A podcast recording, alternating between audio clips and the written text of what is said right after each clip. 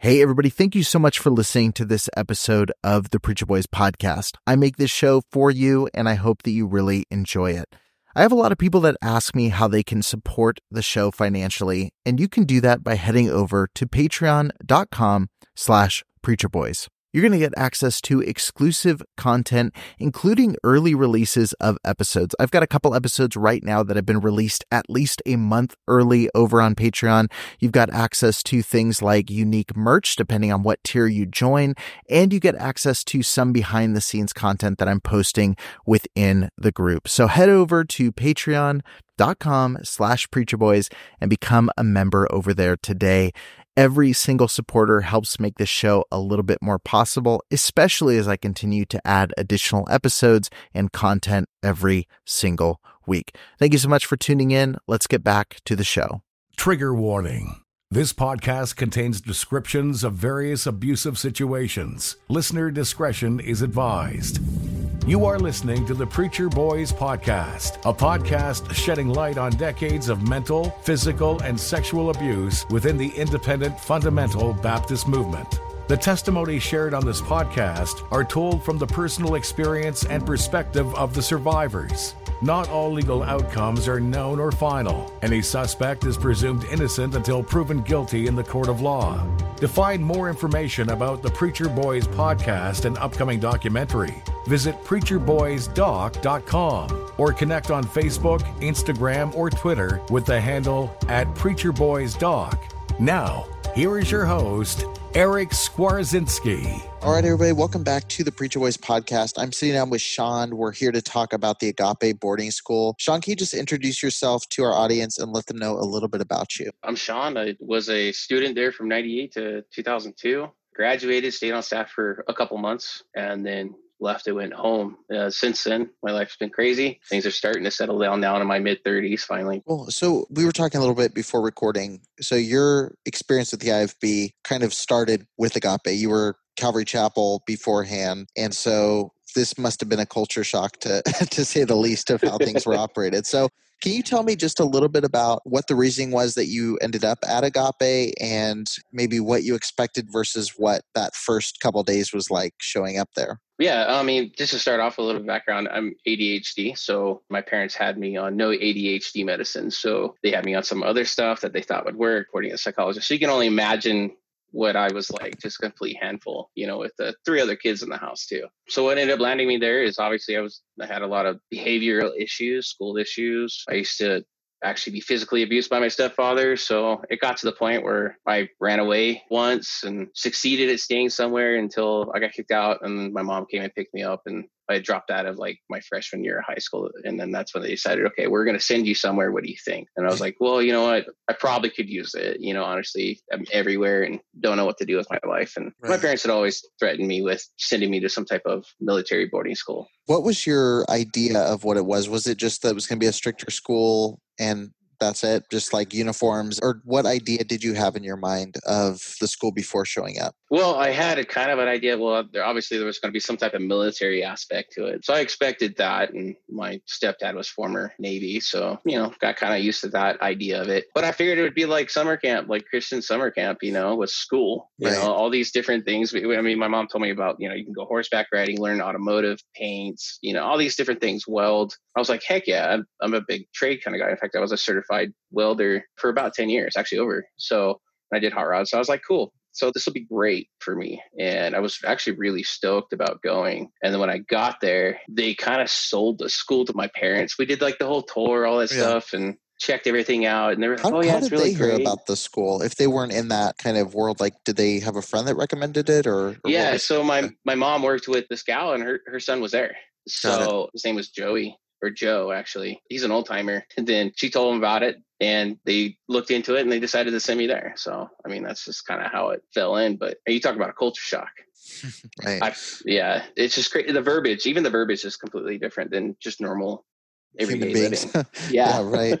Um, so you guys took the tour. They're showing you all the stuff that you see in the promo video. You see the, you know, smiling kids and the, you know, all that stuff, the volleyball court, all that kind of thing.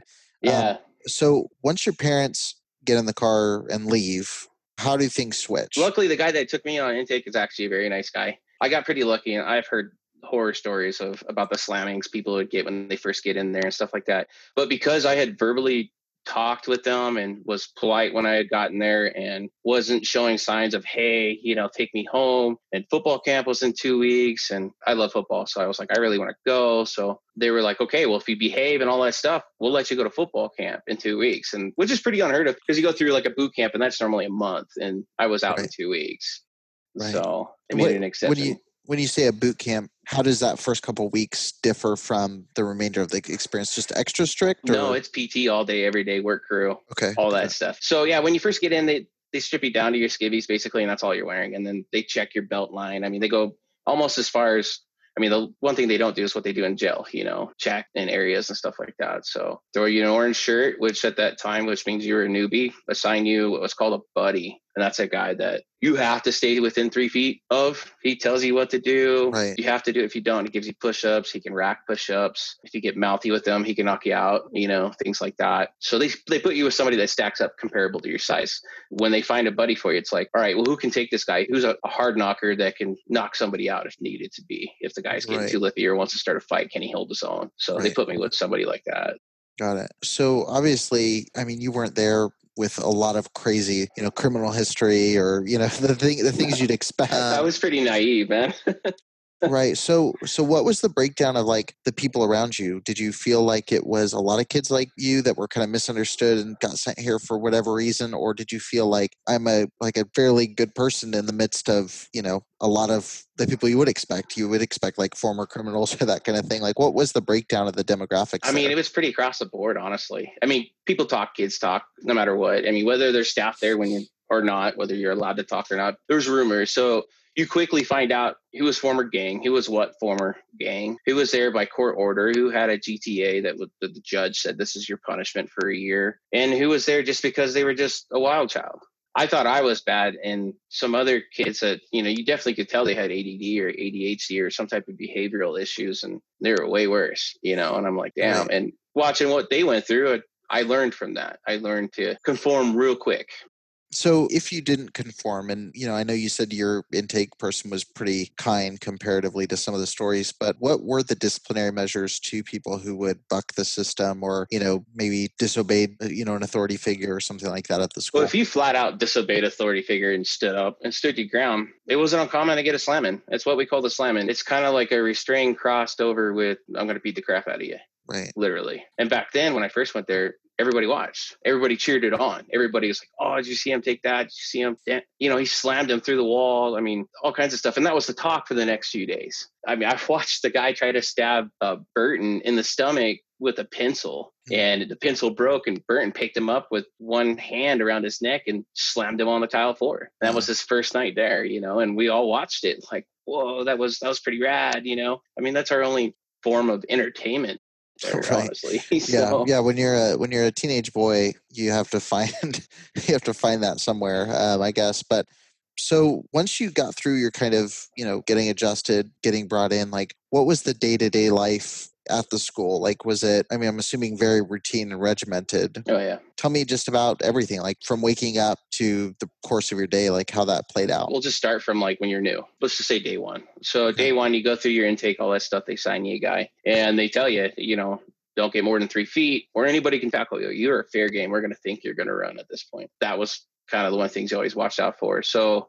we'll just start from morning. Morning, you get up at, uh, I want to say 6 a.m get up, you go with your buddy, go brush your teeth. Everybody has to brush your teeth. You know, if you don't brush your teeth, the rule is you don't eat. So that's just kind of how it is. So you get up, get dressed, brush your teeth, brush your hair. I mean, back then uniforms were kind of a little bit different. They had like school uniforms that were like Dickies with a regular college shirt. But if you weren't in school, you wore jeans, tennis shoes, and uh, just a t-shirt, whatever color status you wore that for. Right. So like orange is brand new intake orientation. Well, there's two types of yellow shirts. So yeah, yellow shirt. My- I just pulled it up when we were yeah yeah. So that's uh it's kind of different than what from when I went through. But yeah, so like in this case, your brown shirt is your orientation, what we would call orange status. Got and it. then you would go through your yellow shirt. Now your yellow shirt, you back then you had two different things. I don't know what it is now, but you still had a buddy on yellow shirt for a while. That means okay. you're a new kid status. Right. So while you're a new kid and in, in an orientation, you're not allowed to talk to anybody else that's new. Okay. Period. That's just how that works. If you get caught, you get thrown back into boot camp, basically, or you get your shoes taken from you, or um, no talking, um, that kind of stuff. It, it could get even more extreme than that. So, right. but and then you have what's called floater status, and that's a yellow shirt without a without a uh, buddy. So, so to keep going from there, you wake up at six. When I first got there, the, the dining hall school was all in one because the school had burned down not too long before I got there, like nine months. So it was really just like a structure. This is what year? Uh, 98 was when I okay. showed up. Or no, I'm sorry, 99. Yeah, because I had seen when they came and presented, we had seen this promo video, and you know, this was the campus layout. I don't know if you can. See yeah, yeah. It, so when I showed up, the swimming pool wasn't there. The metal shop wasn't there. That laundry room was the kitchen.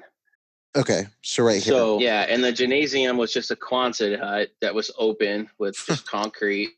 Right. The chapel wasn't there. The dining hall was, but it was an empty structure. And so, and the chapel was an empty structure too. So there's two levels. So underneath the chapel, you have what was our dining room, our school, everything, and it, everybody was packed in there. 150 students with all the staff and their kids and all that stuff. So basically like down here down there yeah okay. yeah and then we lived in double wide trailers that were all connected six of them all the way across and so, you didn't have any of this. No, no. I mean, they built some nice buildings like Bucky Tucker and Roloff Dorm later that were isolated, different from where the rest of the dorms were. But we didn't have any of that. That was obsolete. There was two volleyball courts down there where that is, and that used to be all sand and rock, um, all the way up next to the wall there on the left. So that building right there in the back, that is the laundry room now, and that's where the kitchen was. So we used to have to okay. walk down from the chapel or underneath the chapel all the way up, get our food, and walk back that way. And then right next to it was where you would call your parents. It was a room that where you talk to your parents, that kind of stuff. So on the phone. So I mean, you're up in the chapel by six thirty. Yeah, so that's the school there. That's the downstairs, and that's where we all used to be for everything. Chapel, set up chairs, everything. So I actually built that school down there with all kinds of other students, stained all those pieces of wood, put everything together, all that stuff. You mentioned Roloff Hall, so mm-hmm. So obviously, this school had a big connection with Lester Roloff and the kind of correctional style, which I'm sure not being in the movement, you had no idea who that was. But I'm sure now talking with other people, you've probably yeah. gotten a good idea of that. Yeah. Of him. So anyway, so obviously looking at the consequences, it doesn't show anything physical outside of push-ups. I mean, it doesn't show any kind of paddling, restraining was that something that was communicated at all to your parents when they first took you in or no i mean i'm sure with some parents if they ask you know what happens if there's just flat out you know listening they would probably cross of some sort where they might have to restrain but all their staff members are properly trained and they're all counselors and i mean that's a bunch of garbage what was the staff like? Were they certified in anything? Was there any kind of? There's a website I think I'm pulling up the website you're talking yeah, about. Yeah, yeah. I, I know I, the answer. I'm just setting you up for. Yeah. no. So as far as we knew, no. A lot of them had gone through Hyles Anderson. That was their training. That was their certification. I mean, accreditation to them means nothing. They believe that the government shouldn't have any type of input or say or what you can and can't do that it's only god's will and that's how it should be right that's a lot of that yeah i mean some of these guys had previous experience some of them had kids like uh, my wife's family they had a son that went through the school and that's why they ended up showing up. So you know there's uh, evangelists that would come through and think these great things about these schools because they would pamper when they come through. And so they would come and work on staff for a while. And i think they really got the real gist of it how it was. I've seen a revolving door with some people and it's usually the staff member that care that act like they care the ones that want to make a difference in your life that they end up leaving. It's a hush hush situation. Was there a ton of turnaround with the staff did it change a ton while you were there? Yeah, I think so. I believe so. I mean, I've watched probably four or five families, maybe more, come through. Definitely single staff come and go like like nothing. You know, it's a revolving door, and that's why they recruit out of the, the program. You know, you could stay on staff. You know, about just a year. We'll pay you two hundred bucks a month. You get you know five hours off every week. you get one workout hour every day with perks like that, who wouldn't line up for the job? Oh, I know, man. I had no idea too either, and I mean, that's an eye opener. But we'll get into that later. Yeah. Yeah, I had pulled this up. Yeah. Recently, but it is shocking. So, like, and this is a trend in all the Roloff homes. And, you know, I've interviewed people from New Beginnings Girls Academy, Marvelous Grace Girls Academy, Hephzibah House, like the lack of any formal certification is always interesting to me and always shocking to me. So when I when I was looking to Agape, I think I told you this, but I actually knew someone who used to Right. work at Agape, and so Mhm. like I had gotten the presentation and like the you know this is awesome, this is great, this helps the people that otherwise would be in you know prison and you know that kind of stuff. So pulling this up a few months ago, I was looking through and I was like, no professional license, no professional license, no professional license, no professional license. Like all of Kazak, he used to be a student too, and he came back on staff after going as on a program director. Yeah. How mhm. how many of the people would you say were former students? There's a decent amount. I mean, if you go through the list there, um, Scott Smith. So I believe Kazak was Jim Blake was an evangelist, a singing evangelist. I always never had a problem with him. I'm, I'm sure there's stories out there, but he's a really nice guy, honestly. Byrne, he definitely Yeah. was a former. I see some of these names I don't even know. Scott Smith, definitely. I guess Robert- tells you how much they turn over. Yeah, so Uh, there's Robert Graves, who's now uh, a sheriff. And uh, let me tell you a little while we're on his name real quick. That guy used to tell us on how he wanted to join the military so bad just because he wanted to kill people. That was his goal in life. And now Right. he's a, a sheriff for you know for them too. That's Tim Cleveland. He's a former staff. In fact, his family now works there. Andrew Lopez. David Graves was a brother to uh, him. He had his cool moments, but there was times that dude was just messed up. Let's see. Scott Dumar, been there since Othello, Washington. So we're talking way back in the day, and that's when they got kicked out of there technically, or they left because of all kinds of different stuff. well, the school started in California, no, and then went yeah, to started, I believe it started in Othello and then came to Stockton, but I could be wrong. So well, it was in it's in Stockton, California, and Stockton, Missouri. Yeah. So it's mm-hmm. kind of confusing what you're talking about. yeah, Like, yeah. I mean, I mean, and then a lot of these people. Clemson's oh yeah. story. Oh, I know, right? But yeah, he was the one. He was the first bad thing that I saw, and it was just for me trying to do the abuser database for Preacher Boys. Was Mhm. I saw him on a list of names, and I was like, Agape. I was like, I had always heard good things about Agape, and then I ended up on all these sites and digging through. It- so it's just crazy. And when you try to explain it to people, there's no real way of right. coming across what it was like.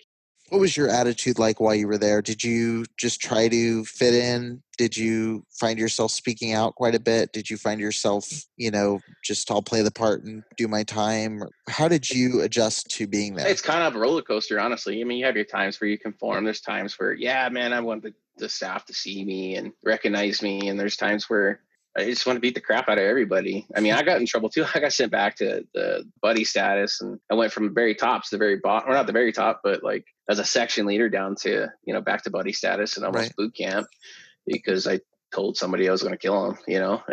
Mm. And, and Right. it was like not even like a serious thing that somebody was messing with me and I just wasn't in the mood for it, dude. I'm Yeah. like, you better knock it off. Or I want to kill you.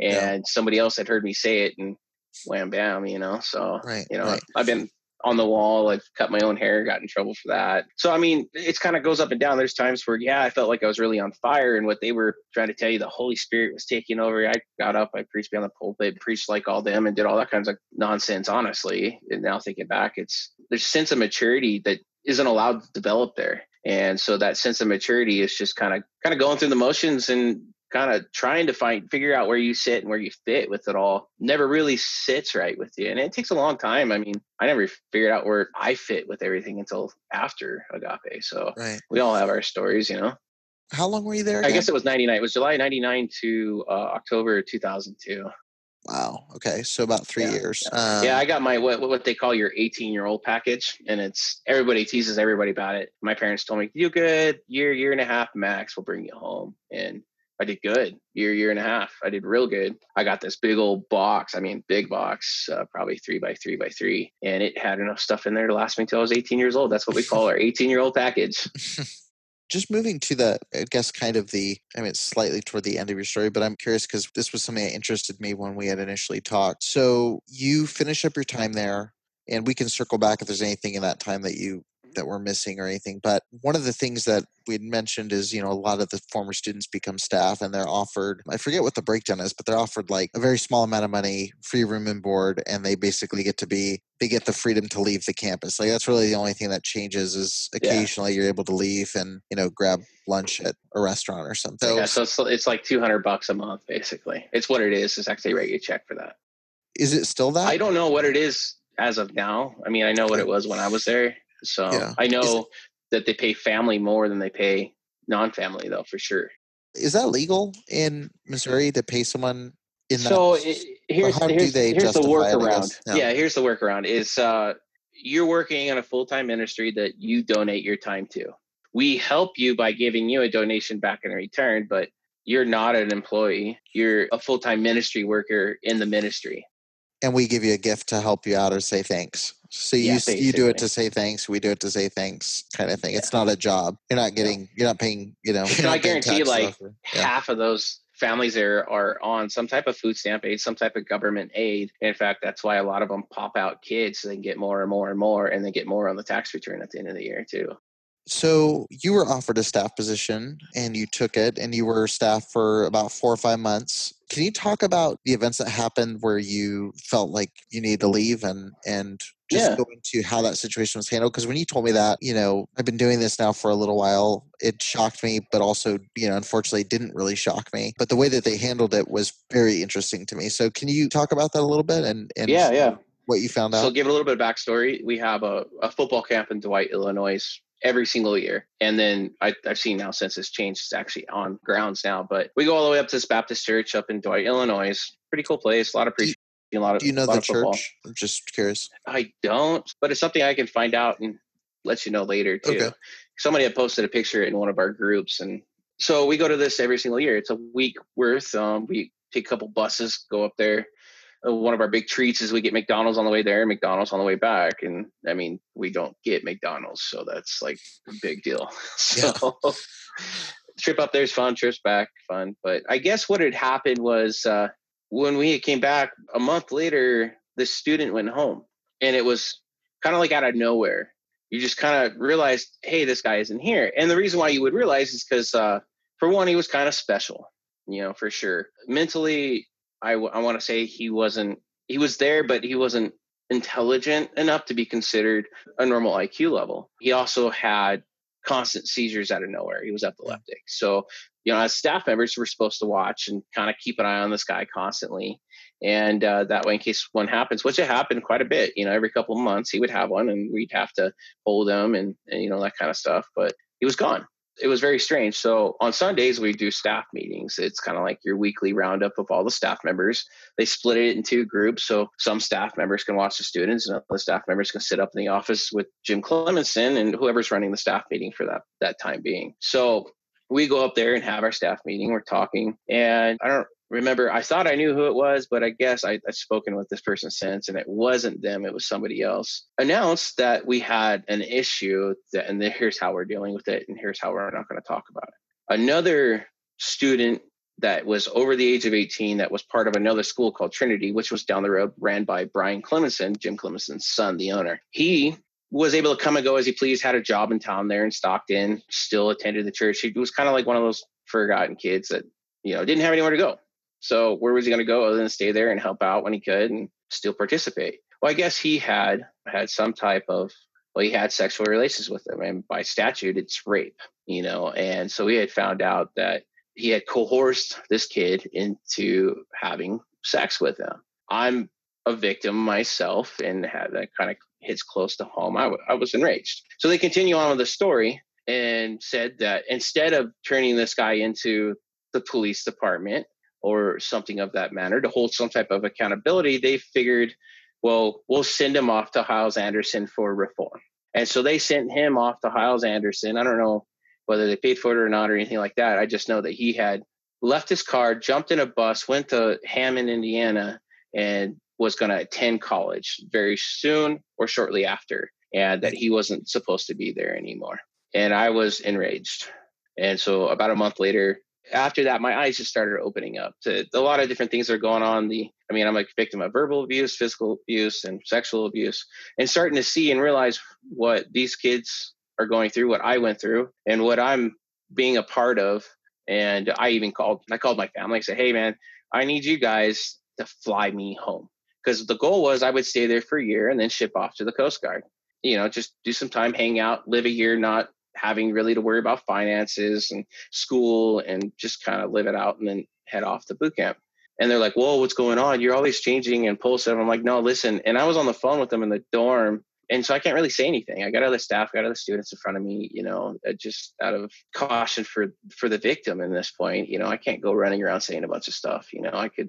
I'm in the middle of of nowhere, and who knows what can happen. You know, stranger things have happened. Yeah, so they were like, "No, we're not. We're not shipping you home. We're not do anything. You need to stay there. You made a commitment, blah, blah, blah. And I'm like, no, you don't get it. I need to leave now. And so they wouldn't. So the next day, I went up to the owner. I said, hey, write me my check, drop me off at the bus stop. I'm done. I'm leaving. And he's like, Are you sure? Have you given this some thought? I said, Yeah, I thought about it last night. And I said, and honestly, I'm tired of the the nonsense and, and I'm I don't think what had happened to that child was right. And I don't want no part of this. And so they did. They took actually Amanda's dad helped wow. me pack up all my stuff, drove me to the bus stop, and he was pissed at me because I was one of his horse guys. I was actually my job every day on staff was out there in the field breaking and training horses and year uh, yearlings and you know two year olds breaking them in the ride. I mean, they had invested quite a bit of money and brought out special trainers to train me and a couple of other students to train these horses. And so, and I here I was like, nope, done. See you guys later. I'm out, man. I'm not doing this. And so they were pissed. You know, literally, it was uh, drop me off. He bought my bus ticket, gave me what was left over, my $200 check, and I spent three days on the way to California. Wow. So, Did you feel like anyone else had a sense of like how odd that was, that reaction? Or did everyone meeting, act like that was fairly normal to operate so, that way? Yeah, you know, the higher ups definitely for sure. They acted kind of normal. I mean, they already knew about this already way well before we did. You know, yeah. I think a week maybe. They were uh, probably with the information already. Yeah. Yeah, and so they were coached in what to say, coached in this is how we're going to do it, and that's this is it. You know, I mean, when the, the higher up, the owner and Frank Burton says this is it. I mean, they're basically like God there, and this is what happens. If you don't like it, you don't got a job. You can leave, you know, and that's kind of the conformality there. I know with some of the single staff there, it, I know a few of them definitely were pissed when they got out of that meeting, but I didn't see them do anything about it. You know what I mean? So, why do you feel that it literally takes someone who's experienced something similar to point out that it's wrong? Like, why do you think people who have no experience with this stuff are able to just hear these stories and not see them as being these glaring, like, I mean, I don't have to tell you this, like, it's a huge deal, mm. but I see people who have no experience with any form of abuse and they can sit there and, like, hear a story and be like, okay, you know, like, that makes sense to move him away or to like why do you think it takes someone who's experienced something to actually say something? There's no direct interaction. There's no they've never been through it. They don't know how it feels. So for them you know i mean you look at today's world you see all these different shootings you see all this different stuff happening most people just kind of pass it off because it's just news you know what i mean? It's never hit them personally it's not a personal matter so for them it's easier to push aside and protect what's there at all costs i mean we're talking about during my time being there, I mean, the states came in multiple times. I've been interviewed multiple times for abuse by the state, you know, state workers. And so, I mean, this isn't anything new. So for them, it's like we need to keep church and state separate. And that's what they build it off of. It's like the state and the government has no need or any reason to be part of this. You know, I mean, this is ours. Right. This is what God gave us. Yeah. So that sense of entitlement, you know. I wanted to ask you about that because that's something we talked about when we had first uh, connected is you know the amount of coaching that went into you know the version of CPS like child protective services that's in Missouri would come in. You mentioned like an extreme amount of coaching on answers and what was shown. Can you talk a little bit about that? And and again like I'm just curious like the mindset of like what did they think they were doing in doing that? Do you think it came from a they truly believed that like the world is trying to find a reason to shut them down? Do you think that they didn't want to change how they were doing things like what was pushing them to keep things so secret? The main reason why they coach is one, any outside type of government thing that comes in, that's going to be Satan himself trying to attack the establishment, take it down, take it down to nothing, end everything. Because I mean, they've already had that happen twice. They had it happen in Stockton, California. They had it happen in Othello, Washington. Right. You know, operating without licenses. I mean, I mean that's a big no-no in today's standards. And back then, they were just doing it just because they could. You know, I mean, that was one of the main reasons why they're in Missouri. There's very little oversight, especially when it comes to corporal punishment, you know, and that's how they justify all the slammings and restraining. So when it comes to coaching, it's protect what we have at all costs. I mean, I was there when this incident happened, and in all honesty, the first one was it was an accident. They're wrestling. He, he flipped him over his back. Definitely got too heated. Everybody did, and broke the kid's arm. Well, the parents got freaked out, pulled him out. The kid had told him a bunch of stuff. CPS came in. So what they do is they pull their trusted student. And because of that point of time, I was a new kid. I had just gotten out of boot camp. And so I had already gone to football camp. And so that my new kid status of getting off of new kid status was kind of in the hang of this. So they told me, oh, they pulled me up to the office and I talked with Jim and Frank Burton and uh, Jim Clemensen, and they told me, said, hey, listen, so this is what you're going to say. These are the different questions that they're going to ask. Somehow they had an idea, or maybe the they had asked them to submit the questions they're going to ask and they told me what to say you know? Have you ever seen anything that's been abusive that you could consider abusive? Has a staff member ever hurt a student that you would consider to be abusive? You know hit kick punch throw you know? And which i had at that point for sure you know? But none of that all that stuff I was supposed to say, no, it never happened. This place is great. You know, I have some of the best time of my life has been here so far, you know, stuff like that, you know. uh, and, you know, that obviously this social worker asks you, hey, you know, do you want out of here? Are you okay? You know, and you have to say, yeah, I'm fine. Because at the end of the day, the social worker is not going to necessarily remove you right then and there. There's no proof. You're just going to make things work for after, Yeah. So you got to deal with the after fact of all that, you yeah. know. And so after the interview is all done, I mean, it's just you and the social worker. At that point in time, I, have heard stories about later how they had a staff member in there. From now on, I think they wised up after in the things. background going. yeah. you want to get you want to get that drastic elbow, right? So afterwards, they give you a paper, and you're supposed to write every single thing down that you said, everything, mm-hmm. whether you conformed to what they said or not. And that, from what I heard, went straight to their lawyer. So it was pretty hush hush. I mean, there was no really screaming for help when you're around normal people. I'm just curious. Do you know who their lawyer was? no, not at that time. Uh, okay. I was, yeah, I was, was wondering 14. if it was Christian Law Association or anything like that, or if what the connection was. Because I mean, that's I, what every IFB organization uses, so I wouldn't be surprised. But right. I'm curious what they. No, I've heard that name since then, but I mean, I don't know who it was at the time. At the time, you know, I'm 14 years old, you know, so right. just starting right. to hit some awkward stages in life, and you do what you're told to. You know, you conform. Yeah. After leaving the school, and you know, you don't really have any support back home helping you out like you basically went like you said you're starting that awkward period of time you're in like the craziest part of life to figure out which is your teenage years and you're in an environment that's not a typical human experience you know so that's affecting you you're getting the fire and brimstone preaching about you know you have to do this this and this. You've got the strict rules you've got the physical discipline you've got you know then you become a staff member you're seeing people your coworkers covering up a massive you know crime at this at this camp. Once you sit on that bus and you have three hours and you're thinking and you're you're going like what's going through your mind? What is what's your kind of experience moving past that part of your life? In one word confusing. Hmm.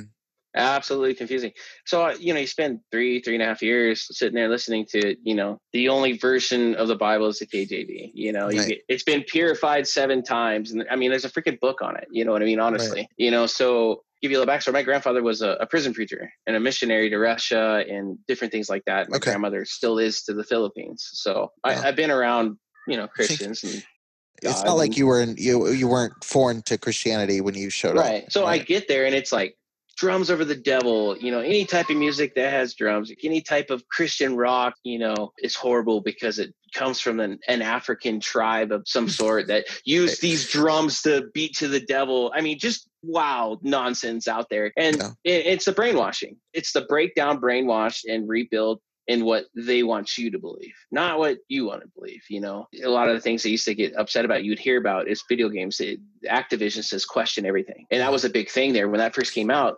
Tony Hawk and all that stuff question everything. So it was no, you know, this is horrible. You don't question everything. You listen to your elders. They will teach you what's right. And it's proven. And so far as to like in Jeremiah, it says, uncover thy thigh and show thy nakedness and cross the water, right? I mean, so to them, shorts were were bad. Anything above the knee was horrendous. But I mean, we didn't wear shorts in front of women.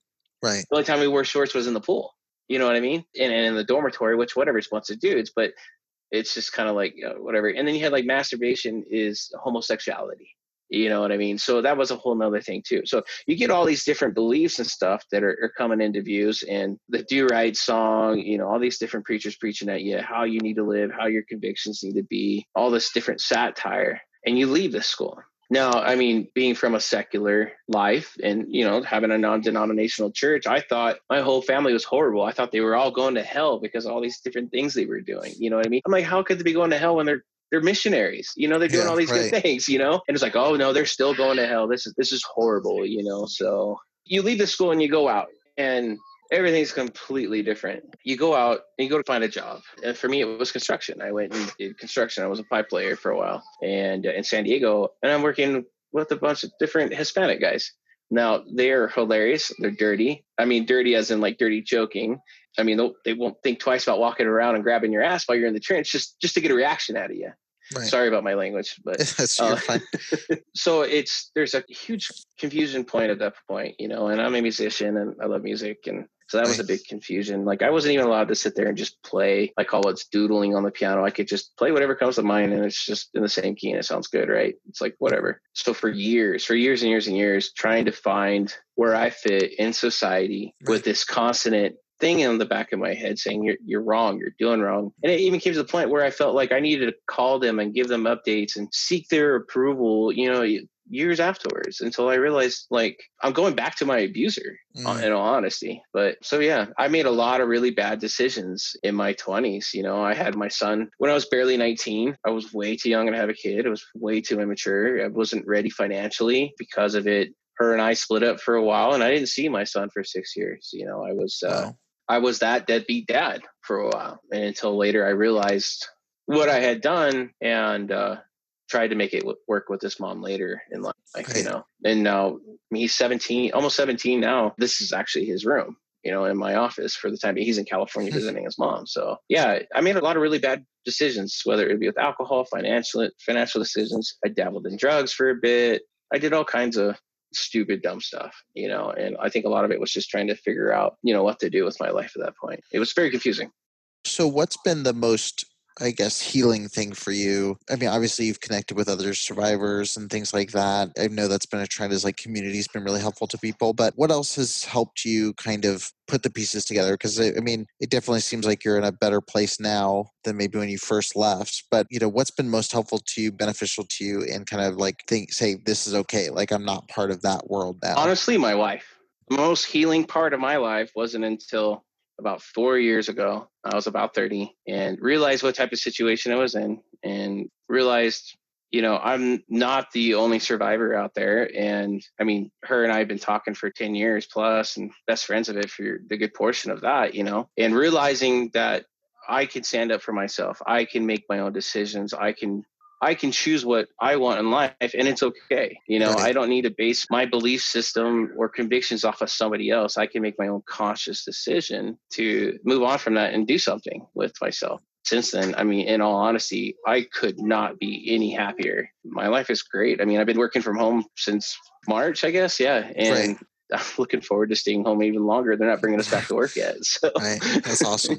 That's really But, uh, cool. my wife wanted to say something about yeah, of something course. before. You can just talk. I think you can hear you just fine.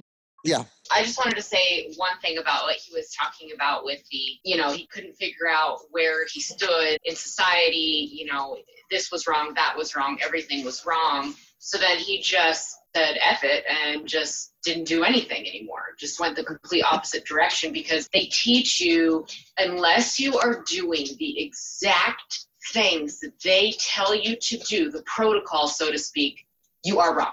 You are Right. you are in the wrong. And all sin is the same. It all has the same consequence. Mm-hmm. Everything is just as horrible as everything else. Wearing pants is just as bad as murder. You feel like I can't do it anymore. I can't be perfect like they want me to be. So fuck it. I'm, I'm just gonna go do everything wrong then. Yeah. You just And that's just the mentality you get into. It's like, well, it's an all or nothing mentality. It's not just, well, I can still be a good person, but I, I'm not going to have to follow everything. And so that's where it gets really confusing for everybody. That's a really good way to put it because I've always been talking about like the repression eventually explodes, but there's also I've never thought about it that way, but it's really true. Like when you're told that all sins are bad, you know, like if you do one, you might as well do them all. Then when you do one, you're like, might as well do them all. Yeah, you know? yeah. And the thing is, blasphemy is as bad as being gay.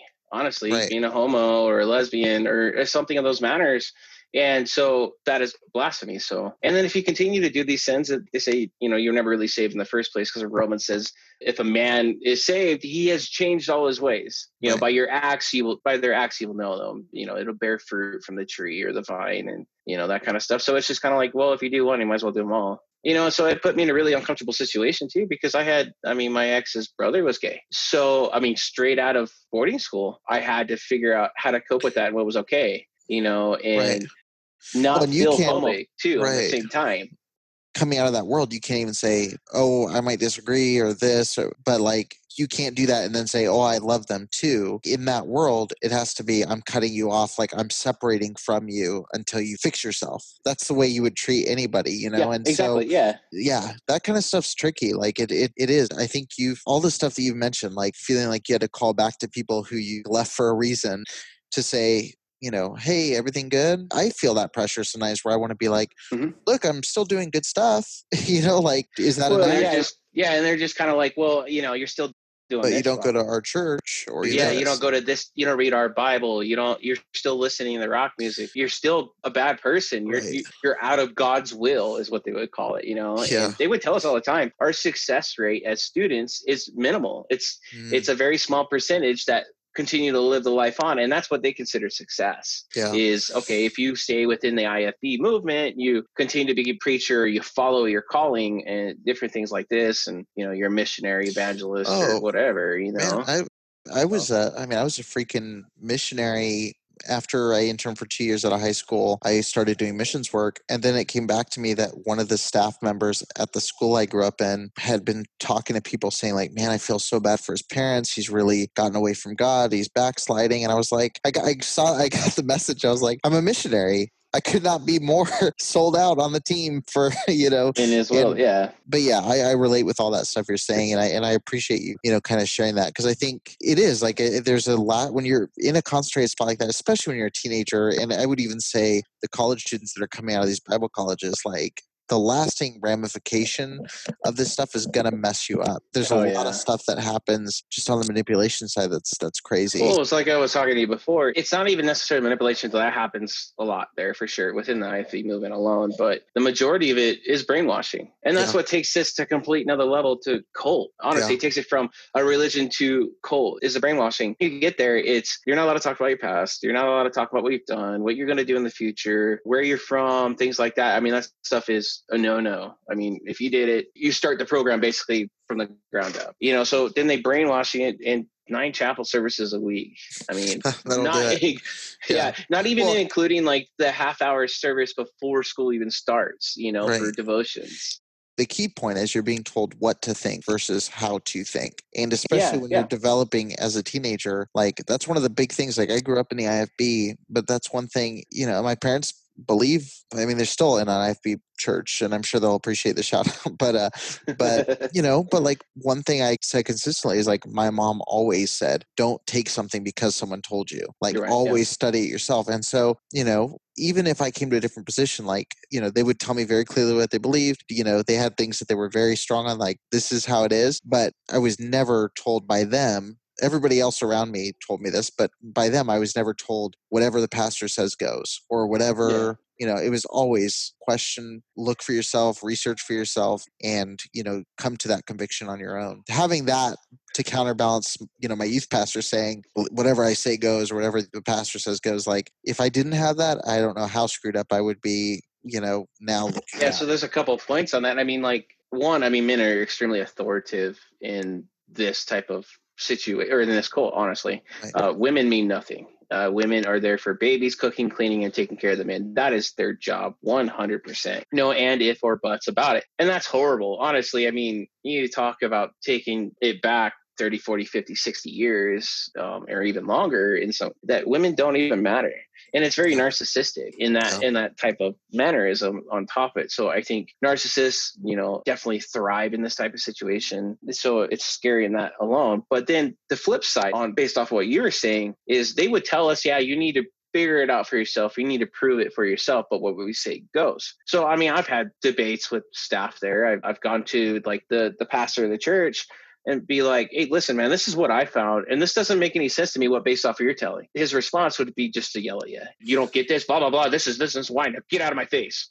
That's how the conversation would go. Right. You know, you got to find a few few staff members that would, you know, for sure. Just horrible narcissists. I mean, Burton's one of the biggest narcissists there for sure. Right. So if he didn't like what he had to say, he'd tell you you're going to hell and get out of his face, or he'd beat the crap out of you. One of those three things was going to happen. You're a troublemaker. You're going to cause a stir. Blah blah blah. Well, let's take this outside. You know, wow. yeah. the supposedly acclaimed Golden Glove boxer. You know what I mean?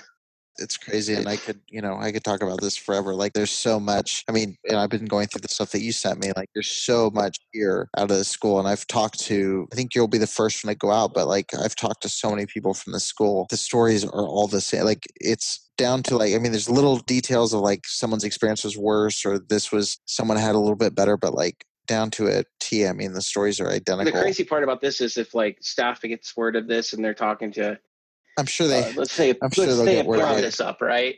Brought up one of the Yelp reviews, the mini Yelp reviews that they have, you know, and they'll be like, "Well, you know, that student, he was super troubled," and let me mm. tell you why. They'll say different things, you know, about this student. Few of them may be true, few of them may not be true, but they'll sell that student, that former student, as this horrible kid that was seriously troubled. And we did our best with him. And obviously, he's not thankful for what mm-hmm. we've done. And we, we, that's all we can do. But we're a reform school and, you know, we'll make it better kind of thing. You know what right. I mean? And uh, TDG, Haba Java, bad juju kind of crap.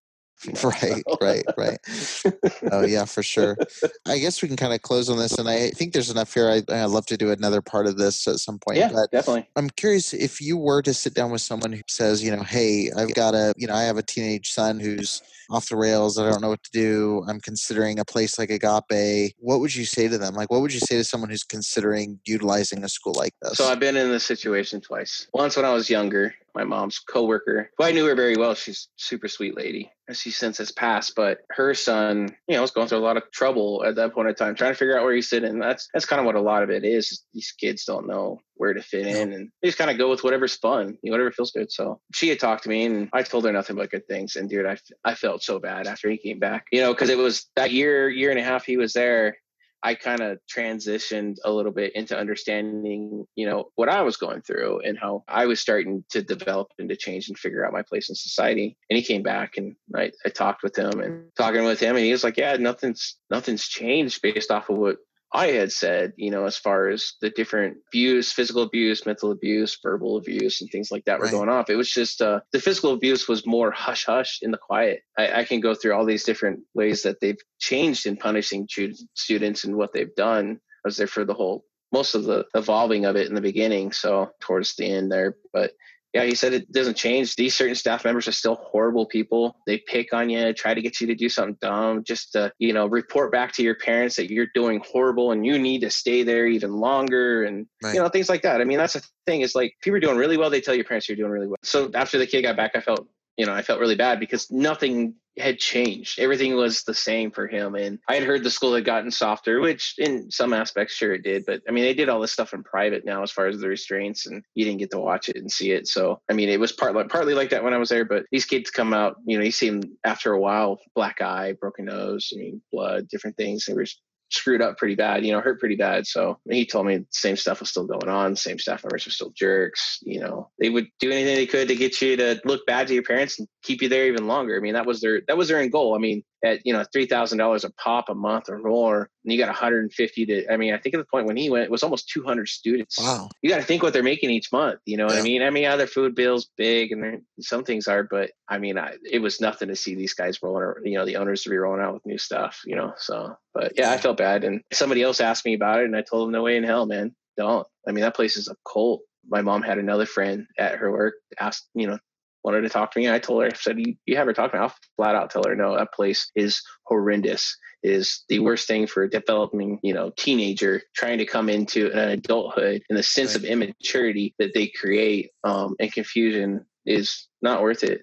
And I honestly believe places like this should be shut down. These reform schools should. They're no good. I mean, the one kid just died not so long ago, you know. So, mm. no, I would never recommend it to anybody. I would never send my kids there. I wouldn't send my kids to any type of school that I couldn't see 365 and what's going yeah, on, you know? Right. So definitely. I think you brought up a lot of really good stuff. And I think for either people who have been in it and are looking for people who've had similar experiences or people who, I mean, this was me growing up and hearing about it like when you see a presentation you think it's a great thing and i think you some of the stuff you brought up kind of shows the flaws in the system and that it's not it's not a great option for anybody, let alone someone who really, at the end of the day, didn't deserve to be there. So, yeah. um, again, thanks for sharing. I'd love to, I'd love to have you back on again and, and talk yeah. through some more. I know, I know we'll connect again and, and chat through this stuff. But, yeah, let's uh, it. But really appreciate you coming on. Cool, no problem. Anytime. Thank you for listening to the Preacher Boys podcast. If you appreciated the content on the show, please leave a review on iTunes and don't forget to connect with us on Facebook, Instagram, or Twitter with the handle at PreacherBoysDoc. Additional information can always be found on PreacherBoysDoc.com.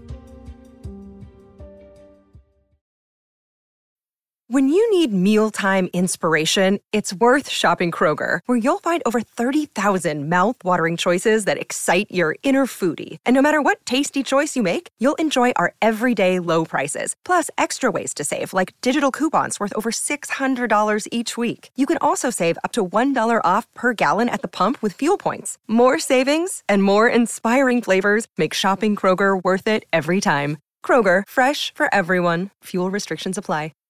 Save big on brunch for mom, all in the Kroger app. Get 16 ounce packs of flavorful Angus 90% lean ground sirloin for $4.99 each with a digital coupon. Then buy two get two free on 12 packs of delicious Coca Cola, Pepsi, or 7UP, all with your card. Shop these deals at your local Kroger today or tap the screen now to download the Kroger app to save big today. Kroger, fresh for everyone. Prices and product availability subject to change. Restrictions apply. See site for details.